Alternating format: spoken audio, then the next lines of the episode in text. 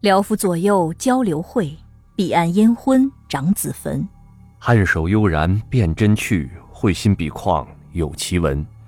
这里是左聊右侃的怪谈译文系列。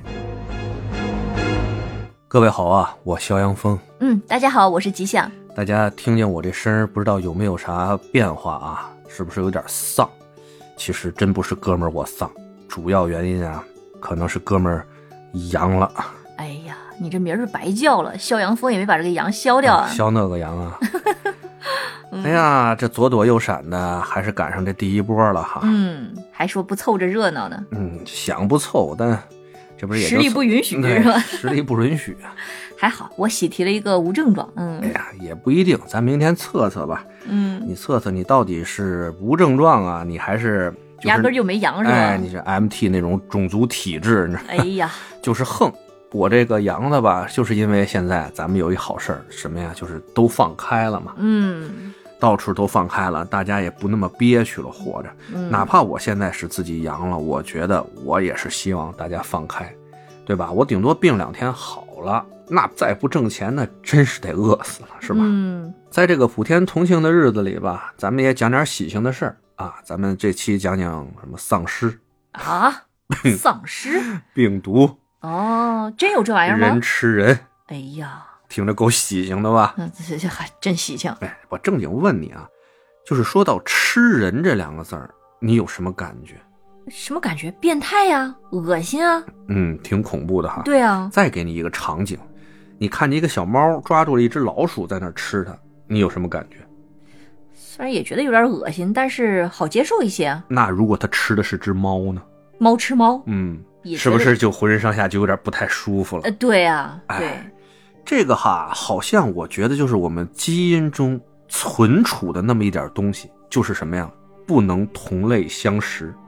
这个东西吧，就有点不像科学了，我觉得嗯就有点像妈的神学了。但是呢，有一些大能，他们一直也在说，说科学的尽头就是神学，也不是没有道理。嗯今天啊，咱们说的这一系列的事情，都是围绕着这个同类相食，以及围绕着这种最自然的禁律形成的一种所谓的病毒，这个病毒叫什么呢？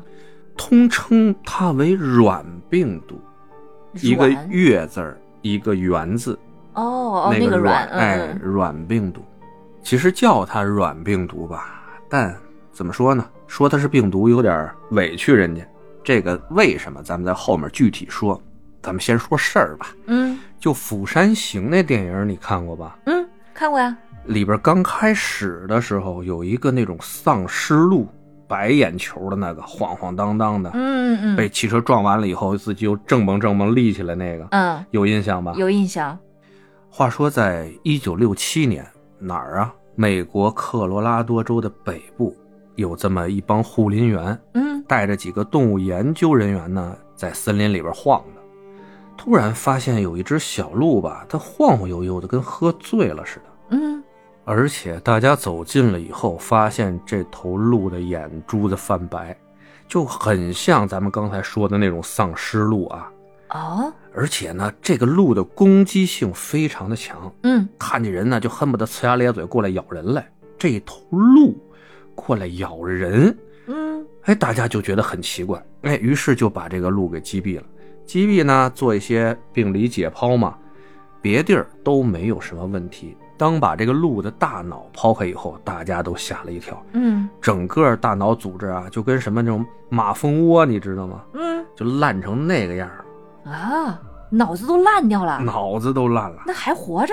对呀、咦，这这真的是有点像僵尸的感觉了。嗯，而且呢，他们再往后调查，真不是就这一只，有不少的这种僵尸鹿出现在科罗拉多州北部的森林里面。哦，这还传染吗？难道？科学家们也纳闷儿啊，嗯，他们就找一些典籍啊，找一些医书，看看到底是怎么着啊，这是怎么回事儿啊？嗯突然发现一本医疗典籍里边记载啊，在十五世纪，羊身上发生过这种病变。嗯当时呢，给这种病叫做羊瘙痒症，就是羊得了这种病以后吧，就跟神经病似的，就抽，然后觉得浑身痒，到处蹭，把自己啊这肉啊蹭的血肉模糊还不停止，最后力竭身亡这种状态。啊，而这个医学典籍上面虽然记载了这个羊瘙痒症和他们这个找的僵尸鹿这个病很像，但是没有说到底是因为什么这个羊患上这个病。嗯只不过呢，当时的解剖结果也是这个羊的脑袋里边啊，那脑袋跟海绵体似的，跟蜂窝似的就烂了。哎呀，那大家就继续研究吧，嗯怎么着也没研究出个一二三来。直到一九八五年，在英国有一处啊比较偏远的农庄里边，有几头这么奶牛，它们开始变得暴躁、厌食、攻击性极强，流口水，眼神涣散，而且不眠不休的在那儿乱搞。啊啊，乱 搞就是撞墙啊、撞木头啊，到处互相攻击啊，嗯最后直至死亡，疯了，疯了！哎，你也说知道他们疯了吧？嗯这就是非常著名的疯牛病。哦，这就是疯牛病，哎，而医学专家对这些疯掉的牛进行解剖以后，同样是发现它们的脑组织变成了蜂窝状，嗯然后就查呗。像这种事情一般用排除法，水，什么吃的，什么乱七八糟的，你嗯看看嗯有没有跟别地儿不一样的。嗯，最后，在这些牛的饲料里边发现了问题，啥问题啊？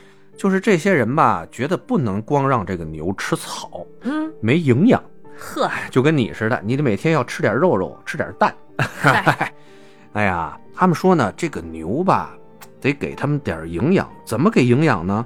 啊，你知道他们大多数欧洲人啊是不吃动物内脏的，嗯于是呢，他们卖完牛肉以后，把剩下的动物内脏，也就是牛的内脏，打碎，跟这些牛的饲料拌在一起，给这些奶牛吃。哦，让他们自己吃自己同类的内脏，哎，嗯这纯粹是把人家那种习性都改变了。你想想，人家扭牛是吃草的呀，嗯不但让人家吃肉也就罢了，还让他们自己吃自己同类的内脏的肉，嗯嗯，这个就有点过分了吧？是，遭报应，疯牛病那时候在欧洲，对吧？欧洲那时候对疯牛病只有一个办法，就是消杀、嗯嗯杀死、焚烧、深埋，是，什么办法都没有，嗯嗯嗯没得治。那现在已经知道了这个疯牛病的来源嘛？嗯，那是不是杜绝掉这个做法之后，就不会再有疯牛病了呢？大部分的情况下是这样的，嗯但是他们现在知道了这个东西就是我们说的软病毒。嗯，那这个软病毒得上以后是无药可治的，百分之百的致死率，而且除了这种同类相食以外，还会有两个途径来传播：一就是遗传，二就是病毒直接感染受体。哦，嗯，也就是说，这个处理的不干净，或者它有后代，都是有可能会继续传下去。，对，而且它还有可能是那种隔代大遗传，哇哦，就是这头牛身上没事儿，但是它生的孩子也许有事儿，而且一传就是一大片。嗯嗯嗯，而这个性征他们是怎么发现的呢？就是一个科研人员他在对这个软病毒进行提取的时候，不小心被镊子扎破了自己的手指头，那他很紧张啊，嗯马上就去看看医生啊，消毒啊，打一些什么的那种抗生素之类的玩意儿吧，嗯，以为没有事情了，但是在几年以后，他的软病毒的这个病理现象就已经慢慢的浮现出来了。最后，在跟这个软病毒搏斗了九年以后，才特别凄惨的死去。嗯哇，你就想有这么软病毒的这种草啊、木头或者什么奇奇怪怪的东西吧，牧场里边儿嗯嗯啊，，你给那牛弄破了，嗯很有可能还会继续感染嘛。啊，而这种病毒在人身上，他们是怎么发现的呢？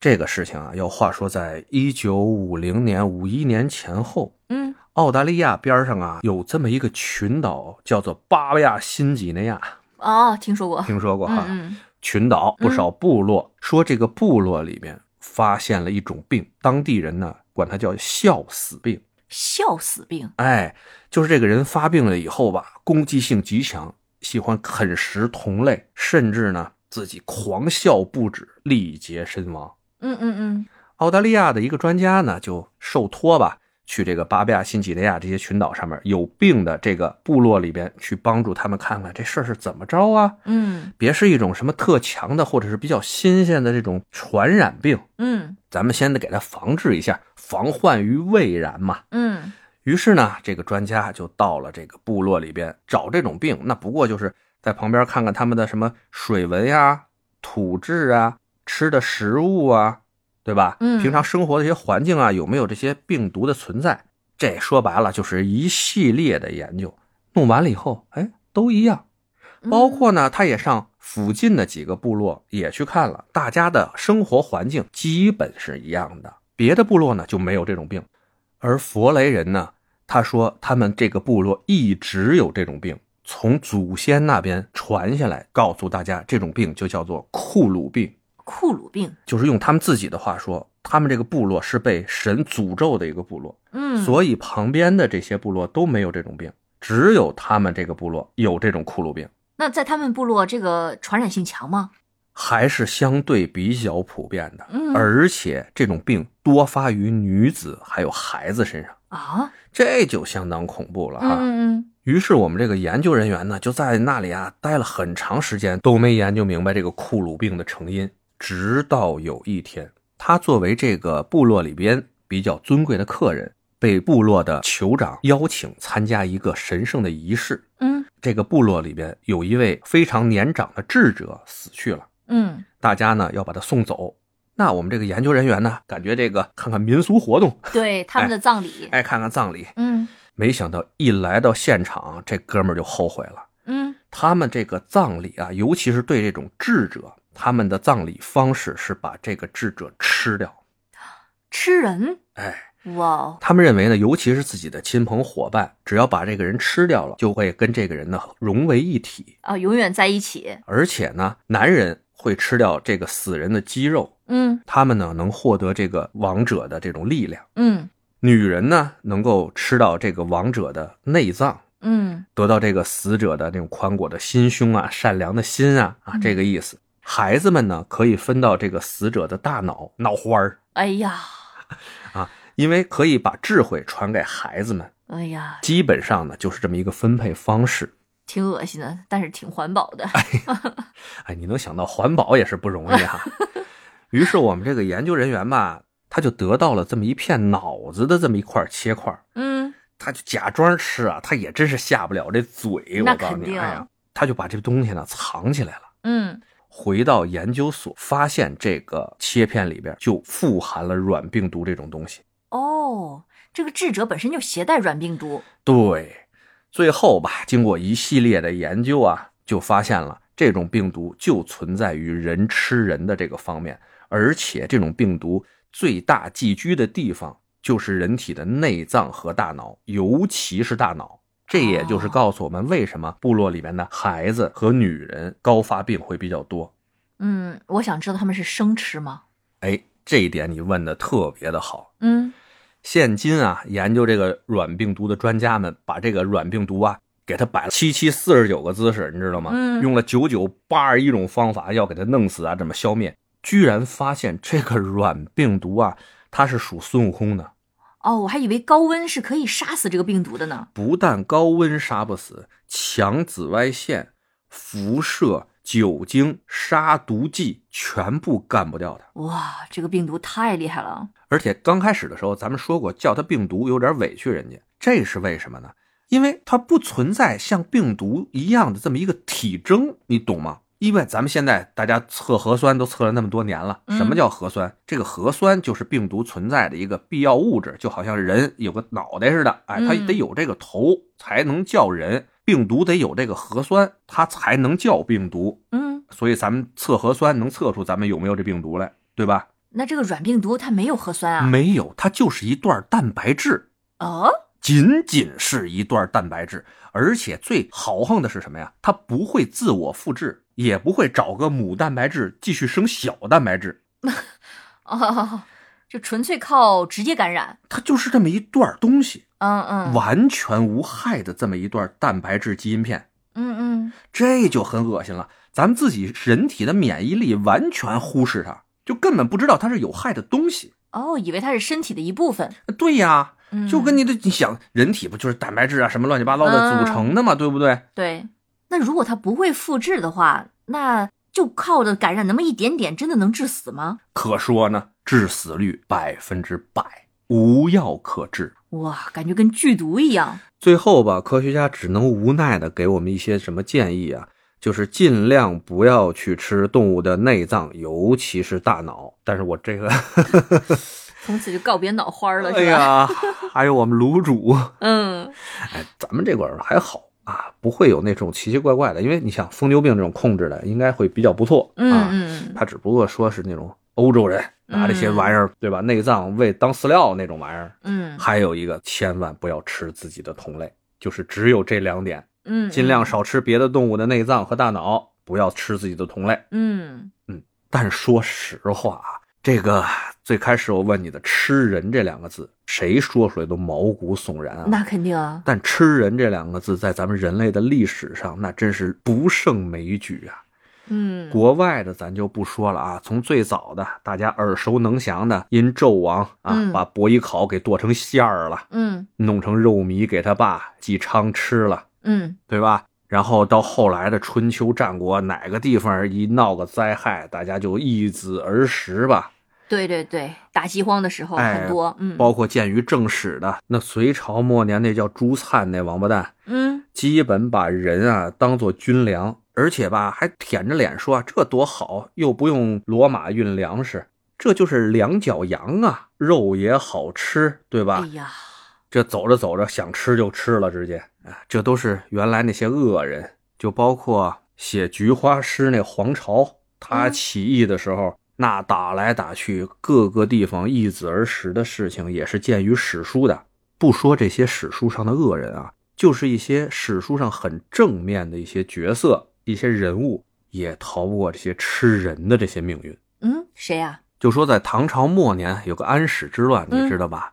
有一位叫张巡的大将守睢阳这个地方，哎，那是一条好汉，但是他就为了守城啊，整整的吃了三万人，吃了三万人，吃了三万人，我的天！吃百姓，吃小孩，吃老人，到最后连他媳妇儿都给别人拿过去吃了。到这个城破的时候，也就是剩下那么一二百人了，剩下的人全被吃掉了。那他守这个城的意义何在呀？就是为了寸土不食。哎，第一，守土有责；第二，国家那么大，为了调集整个国家的军队来围剿安禄山、史思明，把嗯他们只要盯到这儿，大部队才能过来。哇，也就是因为张巡守睢阳，这个睢阳就是安禄山、史思明造反的一个分水岭。嗯，之前打的都非常顺，没想到在睢阳这儿啊碎了。但是这个代价也太大了呀。所以啊，我经常说，别想着穿越，穿越回去真是没好事儿，嗯没准儿像你这样胖乎的让人吃了。哎 呀，太惨了，这个事儿吧还不算完，这刚才说的是隋唐，对吧？嗯到了宋朝啊，甚至人肉上菜单儿了，嗯，你这受得了吗？话说就是在北宋末年，靖康耻犹未雪那个靖康年间，嗯，因为那时候打仗打得厉害嘛，在有些典籍上面把嗯人肉分出了三六九等，比如吧，那种又老又瘦的男人的那种肉，嗯，叫做夹把火，也叫烧把火，什么意思呢？硬，不好吃，哦，做熟的时候呢，得多加把火才能呵烧得熟。而年轻的妇女的肉呢，哎，就像你这样呢，哎，肥肥嫩嫩的，叫做不羡羊，羡是羡慕的羡，啊，就是比羊还好吃。哎，比羊还好吃，就不馋羊了。咦，哎，而小孩子的肉啊，叫做合骨烂，就是炖完了以后跟骨头呢一块儿嚼着吃了，咦，太恶心了，天是哪！吧？哎呀，那他们怎么会流行这么变态的吃法呢？ 《水浒传》看过吧？啊孙二娘啊，人肉包子铺，嗯嗯嗯对不对？那李逵随随便便把那小衙内就直接撕巴了掏心吃了，这里边吃人的人还少啊。所以我跟你说实话啊嗯，，哎呀，哥们儿看《水浒传》啊，我就觉得就是都是一帮王八蛋。嗨，这什么李逵呀、这什么王英啊，那都是什么玩意儿啊？都是我跟你说，我要是大侠，我先把他们弄死那种，你知道吗？这没有一个是好东西，你知道吧？嗯嗯嗯哎，说起了人肉包子啊，咱现在人在北京呢。嗯，我小时候从小我就听说北京有一起人肉包子案，真实的啊真事儿，而且上报纸了。哦，特别的吓人，我跟你说啊，大概说是在八十年代左右吧，嗯西单嗯，哎，西单横二条那块儿有一家包子铺，那西单是北京最热闹的啊，所在。那是啊，那这个故事的版本呢，也是相当的多。我也是总结了我小时候啊听的一些版本嗯和从网上的扒的一些版本，咱结合一下啊，尽量的把这个事情给你还原一下。嗯话说呀，这家包子铺开在西单北大街附近那么个十字路口，再往北就是老西单之前没有改造之前那块儿有个牌楼叫做单牌楼。嗯当然了，我都没看见啊，估计我爸小时候就给拆了。这家包子铺呢，门脸不大，里边啊也就能横着两条桌子，属于那种前店后厂。我在后面呢，厨房做包子，拿到前面卖，您带走也行，您坐屋里吃也行。啊，就小门脸儿，哎，小门脸儿，这包子铺生意吧，不好不次。老板呢，和馅儿是把好手，嗯，但是呢，不知道为什么啊是没得着师傅真传还是怎么着，就是弄面一般。哦，包子的面不怎么样，哎，但是馅儿挺好吃的。嗯包子铺的老板呢，姓冯，嗯四十岁左右吧，咱就叫他老冯。就话说呀，到了一九八二年的初夏，嗯这么晚吧晌儿的时候，那个时候你知道，该说朝九晚五，大家都是朝九晚五，那么上下班儿，嗯，不到下班点儿啊，街上的人不多。哎，但是呢，这老冯不能等着下班点儿再把包子做好了，就来不及了嘛。呃那是，哎，他就夸夸这做包子，等着大家呢下了班以后买几个包子回家也好，在这吃一口也好。哎，嗯正把那个做熟的包子呀拿到铺前面，来了这么一人，明显呢流里流气的，属于那种无业小青年儿那种感觉啊。啊，跟老板说：“哎，给我来四包子。”这老冯呢就说：“行，来四个呗。”就给他盛了四个包子。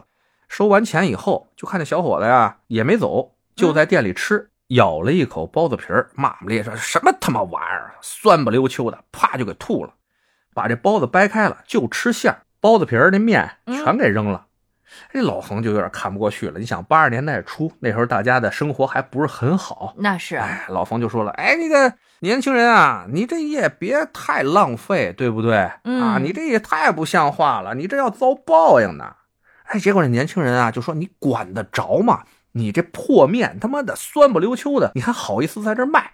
你一言我一语，俩人就吵起来了。嗯哎，老冯四十啷当岁，也是血气方刚的，就吵着吵着人就急了，回手拿了把擀面杖，一棍子就抡到这年轻人后脑海上了。当时这人就死了，啊，一下就死掉了，就那么巧，嗯就那么寸、啊！这老冯当时也傻了，说这可怎么办啊？嗯，这杀人得偿命啊！一不做二不休啊，趁着没人看见，先把这具尸体拉在后厨里边，抽了几根烟以后，啊琢磨了，要不然把它给吃了吧。他要把尸体给吃了吗？要剁馅儿的刀有剁馅儿的刀，要和馅儿的盆有和馅儿的盆。哦，他要把它做成馅儿，哎，咦一不做二不休，咱就把它给弄喽。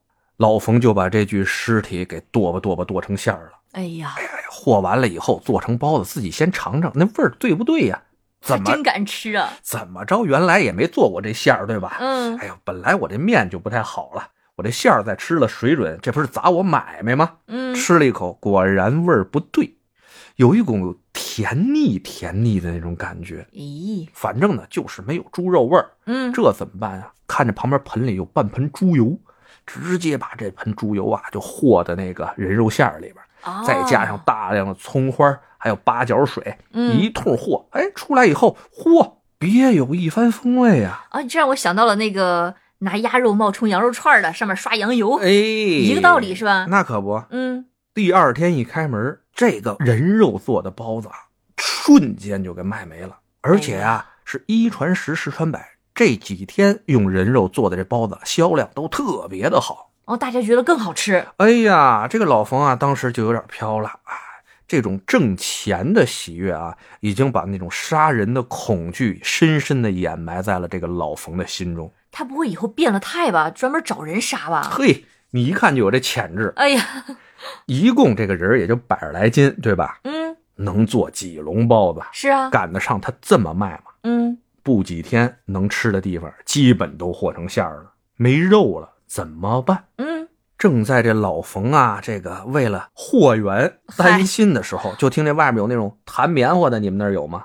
有就是啊，当当当，听着这种声儿，一看，嘿，一个外地的弹棉花的人，嗯，在附近也没什么亲戚朋友，就他和他媳妇儿俩人儿。这人要是没了，估计也想不到我头上来吧。我他真敢呐，这弹棉花的呀，是两个安徽人，嗯啊，二郎当岁在北京这儿打拼。这老冯啊就说：“来来来，弹棉花的，我们家呀这块儿还有点棉花要弹，但是呢，我现在得做买卖，对吧？你晚上再来，哎，在我们家后院儿你就帮我把这棉花弹了就完了，好不好啊？”小伙子说：“行，没问题啊。嗯，临走的时候，老冯还送了他一屉包子，也是人肉馅儿的嗯哎，，让他带回家去，说你先得吃饱了喝足了，有了劲儿了，晚上再来弹。嗯，哎晚上呢，这位弹棉花的就来到了老冯这儿，那肯定啊，弹了两下，就又是一擀面杖，敲倒，哎呀，一刀囊死。这是直接就变恶魔了，哎，这还不算完，嗯，还得去这个弹棉花他们家，跟他媳妇儿说，哎，他有什么什么东西忘了带了啊，你呀帮他拿上以后，去一趟我们家，他那儿干着活儿也需要你帮帮忙，你们俩赶紧干完了呢，哎，咱好早点休息。把这个弹棉花的媳妇儿也骗到了包子铺的后厨，嗯，那又是一棍子一刀，就这么两条人命又在这老冯的刀下成了冤魂。很快啊，这两具尸体就整整齐齐的摆到了老冯那肉案上啊。汲取了上次剔肉的经验，这老冯啊，基本上把能用的肉都给剔下来了，把尸体呢也砍成了几大块儿，放到了一个大盆里边儿。嗯，用酱油啊、咸盐啊擦了一遍，作为防腐之用。后来就把它们扔在一个大冰柜里边儿，而内脏啊这种油厚的地方，照样化成了人油。随着这个老冯的手艺不断的增加吧，他这种和馅儿的比例啊是越来越好，包子卖的是越来越棒。哇大家都说啊，这个包神啊，哎呀，包神，西单包神，就是包子巨好吃啊。那这两具尸体正经能和不少馅儿啊，嗯，又是让这个老冯大赚了一笔啊！看着不断被填满的这钱箱子啊，这个时候这老冯已经彻底变成了一个恶魔，他现在已经不管什么杀不杀人了，就是要挣钱，疯了，哎真的疯就了是疯了。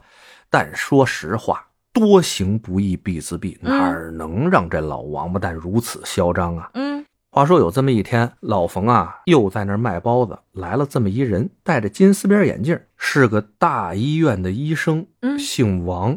这位王大夫呢，就听说老冯这包子呀特别好吃，非常有名啊，特意从医院骑了大老远的车过来来买包子的。嗯，慕名而来，哎，慕名而来，买了几个包子，回到家里就开始吃包子嘛，就觉得越吃吧，这味儿越不对劲儿，有一种似乎很熟悉的味道，又说不上来是什么，怎么着都想不起来。吃完了呢，哎，他也就吃完了，也没多想，继续回医院干活。下午呢，接到了一个跟尸体有关的这么一个工作，他就来到了太平间。太平间啊，就是这种人肉的这种味道，让他一鼻子吸进去，他就突然想起来，这个包子馅儿的味道到底像什么了？就是像这个太平间的人肉的味道。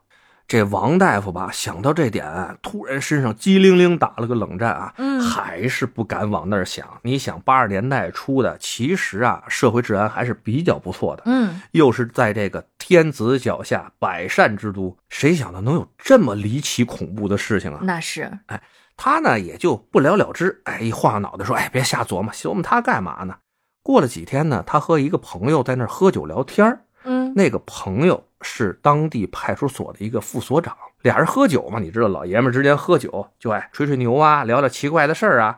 于是这个王大夫就把他吃包子和闻尸体这个味道差不多的这个事情跟这副所长说了。嗯医生是医生，人警察可是警察呀，嗯，敏感性不一样，敏感性绝对不一样。嗯于是就把这个事情上报到市局，因为还是有几个人员失踪的案件在他的管片里边。哦，市局收到这个副所长的信儿以后吧，也觉得这个事情太过于诡异了哈。嗯那先得怎么着收集证据？嗯，那这是证据多好收集啊！你让人买包子去就完了吧？，对对对，哎，去那儿买了一笼包子以后进行化验，当时的那种化验的这种水平呢也相对较低，化验了啊整整是一天一夜，最后出来一份化验结果，检测物内含有糖类、脂类、蛋白质、水、无机盐、核酸与人体结构相吻合几率为百分之八十。那基本就可以定性了。对呀，百分之八十什么意思？就是八成是人肉啊！嗯嗯得到这份化验单以后啊，市局那就必须重视起来，马上成立了七幺四案件侦破组，来专门侦破这个人肉包子事件。嗯嗯嗯嗯，而当时你知道啊，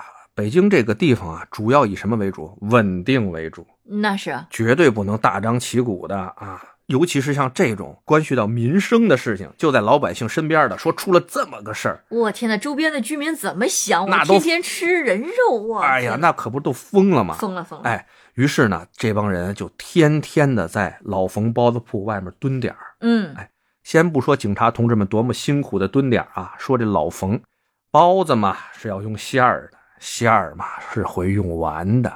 这不几天，他那馅儿又没了，哦，又开始学摸着找找货源了。哎，又准备找货源去了。嗯，他就琢磨，不能再在旁边找了，老在我这儿前后左右的丢人，这不是正经事儿啊。嗯嗯，听说呢，在什么远郊区县啊，有不少进京务工的人员会在附近这块生活或者找工作，找他们没根基，对不对？于是，在家里写了这么一个招工的广告，就去偏远地方的这种人力市场嗯去招人去了、啊！招了什么身强体壮的不要，聪明伶俐的不要，就得找那什么呀，看上去不是那么机敏的，嗨，哎，也不是那么很壮，一看就不好弄的。嗯，就这么一个小伙子被他挑中了。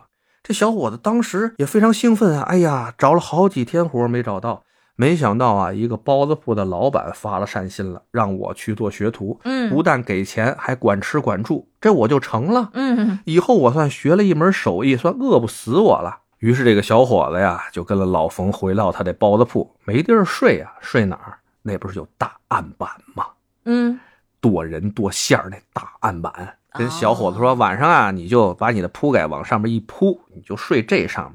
我看到这儿啊，就说这老冯真是够狠啊！哎，都让肉自己上案子了。哎，呀，这倒霉孩子，哎，倒霉孩子，孩子嗯岁数也不大，十六七啊，嗯也没什么社会经验。好不容易找着份工作吧，当天晚上特别的兴奋，于是呢，在那儿翻来覆去的烙烙饼，睡不着觉。没想到这个倒是坏了老冯的好事，都到了夜里啊两三点钟了，这老冯心里想，这孩子怎么着也睡了吧，提了把刀啊，蔫悄的就奔着孩子过去了。谁想到孩子并没有睡着，嗯，听见后面有动静，一回头就看见老冯满脸狰狞的举着一把钢刀冲自己跑来。这孩子嗷嗷一声就从案板上蹦起来了啊，嗯说杀人啦，杀人啦！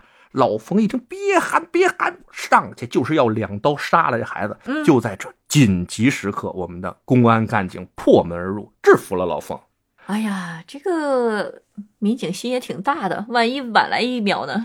其实我也是这么琢磨的，呃，但是啊，抓贼抓脏啊，嗯对不对？舍不得孩子套不着狼是吧？哎，反正呢，这个老冯特别快的就被处决了。啊，是哎这个事儿都没有太多的公审。还是不能让周边的人知道太清楚，哎呀，但是这种事情没有不透风的墙。那是哎呦，说实话，就那段时间，在西单左右前后住这帮老街坊们，谁敢说包子俩字儿，上就一大嘴巴，你知道 吗？哎呀，我估计有生之年都不带吃包子的。可不，那我就想问，这些周边吃包子的人就没有感染这个软病毒的吗？不知道，就知道他们周边嘛有不少得弱智的呀、神经病的，哎 那呀，什么吓的吧？